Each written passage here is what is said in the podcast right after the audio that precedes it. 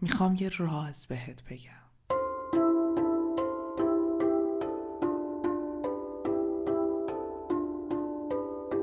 قسمت اول از هپی کلینیک رادیو پروپاگاندای اعتماد به نفس.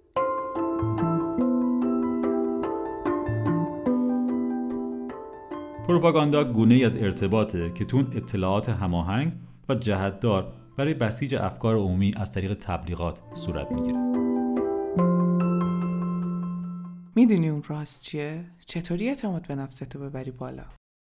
بذار اینجوری برات بگم موضوع از سال 1969 توسط ناتانایل برندن شروع میشه و مفهوم اعتماد به نفس اونجا اولین بارهاست که داره مطرح میشه و تاکید زیاد بر روی اندازهگیری ابعاد روانی و تقریبا تمام افراد یه متر دستشون گرفتن و دارن بررسی می‌کنن که اعتماد به نفس من چقدره عزت نفس من چقدره چقدر خودم رو دوست دارم چقدر باورام برام مهمه چه باورایی دارم من. تا قبل از این زیاد افراد به مفهوم اعتماد به نفس یا به باورهاشون زیاد توجهی نمی‌کردن. به خاطر همینم بود که خب داشتن زندگیشون رو می‌کردن و شرایطی که ما این روزها تجربه می‌کنیم و تجربه نمی‌کردن و دنبال این نبودن که بخوان اعتماد به نفس به دست بیارن. دنبال راهکارهایی باشن که اعتماد به نفسشون رو ببرن بالا. چون که اساسا اعتماد به نفس یه مفهوم انتظایی اخلاقیه که داره تو رو ترغیب می‌کنه. به تو میگه اگر این مفهومی که من دارم میگم رو داشته باشی می‌تونی به هر چی دلت می‌خواد تو زندگیت برسی. پس اگر به چیزی که دلت می‌خواد نرسیدی خب به خاطر اینکه اعتماد به نفس نداری. حالا بیا من بهت بگم چطوری اعتماد به نفس تو ببری بالا.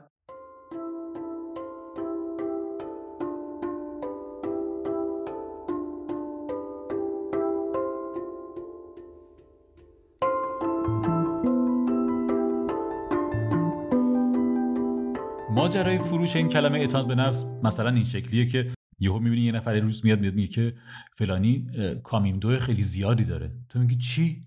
یه کامیمدوش خیلی بالاست. و تو یهو اینجوری میشه که ای خدا کامیمدو من کجاست؟ الان کامیمدو من بالاست یا پایینه؟ بعد میگه خب کامیمدو تو احتمالا خیلی پایینه. اگه می‌خوای ببریش بالا بیا این پکیج رو بخر بیا این کارو بکن این کتابو بخون این کارو بکن تا کامیمدو بره بالا. و تو اصلا اولش نمی‌دونی این کامیمدو قضیهش چیه. در واقع ابتدا احساس نیاز رو در تو ایجاد می‌کنه تا بتونه محصولش رو به تو بفروشه.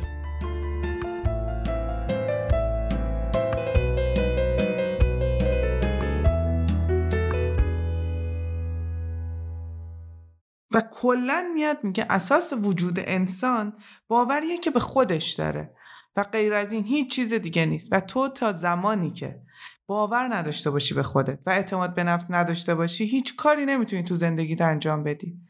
حالا تو هم که این باور رو به خودت نداری به عبارتی اعتماد به نفس نداری به این در و به اون در می‌زنی که من چجوری اعتماد به نفسم ببرم بالا؟ میشه کمکم کنید من اعتماد به نفس داشته باشم؟ فلانی که اینقدر موفقه عجب اعتماد به نفسی داره. چیکار کنم قوی تر باشم؟ چیکار کنم خودم رو بیشتر باور کنم؟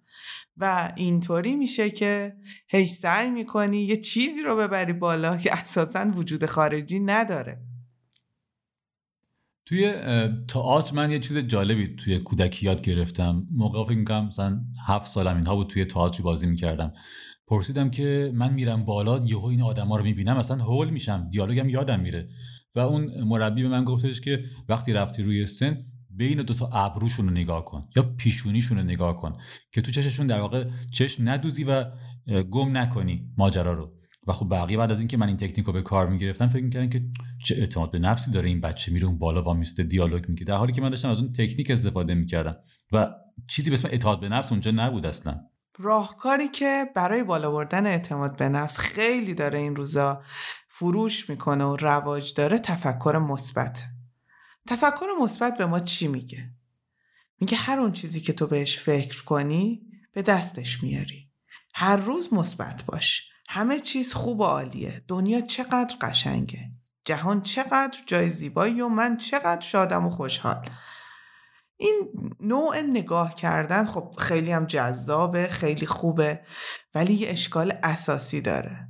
و اون اینه که وقتی تو اینطوری نگاه می‌کنی اینطوری داری تو ذهنت فکر می‌کنی و بعد میای تو شرایط واقعی که قبض اجاره خونه و آب و برق و گاز تو اینا همه رو سرت ریخته و هزار تا مشکل دیگه رو سرت ریخته و تو نتونستی هنوز از پسشون بر بیای یا فشارهای خیلی زیادی رو داری تو زندگی تحمل می‌کنی.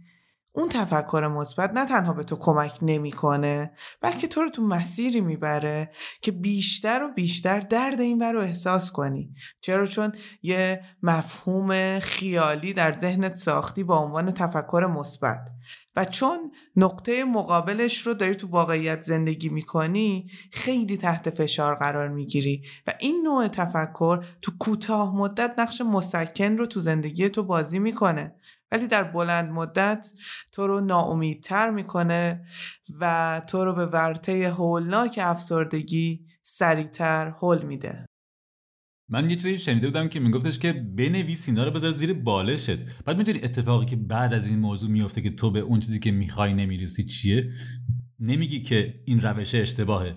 میگی شاید من درست انجامش ندادم. شاید من اون جایی از بالش که باید میذاشتم هدفم و نذاشتم. بازم به خودت در واقع ایراد می‌گیری. حتما من درست انجامش ندادم. وگرنه استیو جابز که درست انجام داده بود شرکت اپل رو الان داره.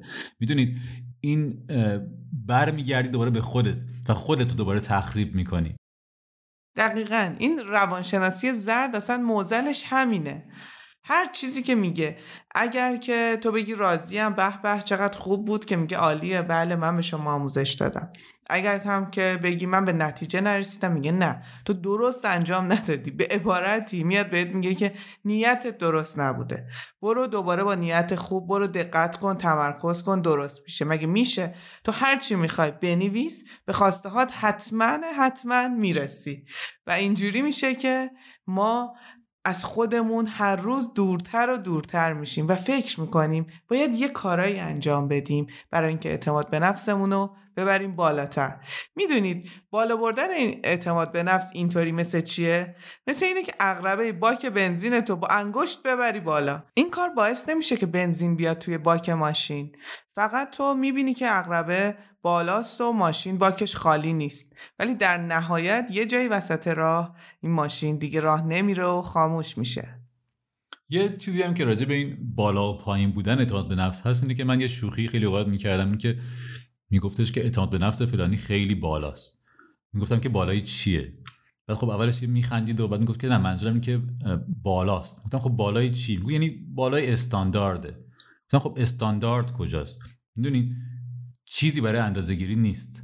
نمی‌دونی که راجع به چی دقیقا داریم حرف می‌زنی ولی یه مفهومی هست مثل اعتماد به نفس که من یکی ندارمش به نظر میاد. بهتره. به جای اینکه بخوای دنبال راهکارهایی باشی که اعتماد به نفس تو ببری بالا دنبال راهکارهایی باشی که احساس رضایت بیشتری از خودت و زندگیت داشته باشی و این راهی نداره جز اینکه فقط و فقط خودت باشی.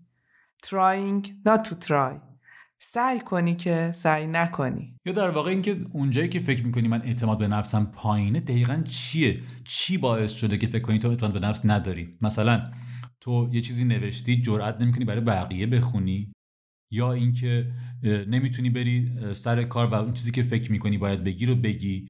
اینا خیلی مسائل متفاوتیه و ما همه رو داریم فرو می‌کنیم تو واژه اعتماد به نفس. مثلا اینکه تو یه چیزی نوشتی و جرئت نمی‌کنی برای کسی بخونی این بخشش ناشی از اینه که تو از شکست میترسی. نمی‌خوای که یه وقت کسی به تو ایراد بگیره شاید. باید این اینها رو به صورت جدا جدا و خرد ببینی که بتونی حلشون کنی. فرو کردن همه این مفاهیم تو اعتماد به نفس باعث میشه که تو اصلا نمی‌دونی دقیقا دنبال حل چه مسئله ای هستی. پس بهتره که تله های روانی تو بشناسی و بتونی از اونها عبور کنی برای اینکه احساس رضایت بیشتری از خودت و زندگیت داشته باشی.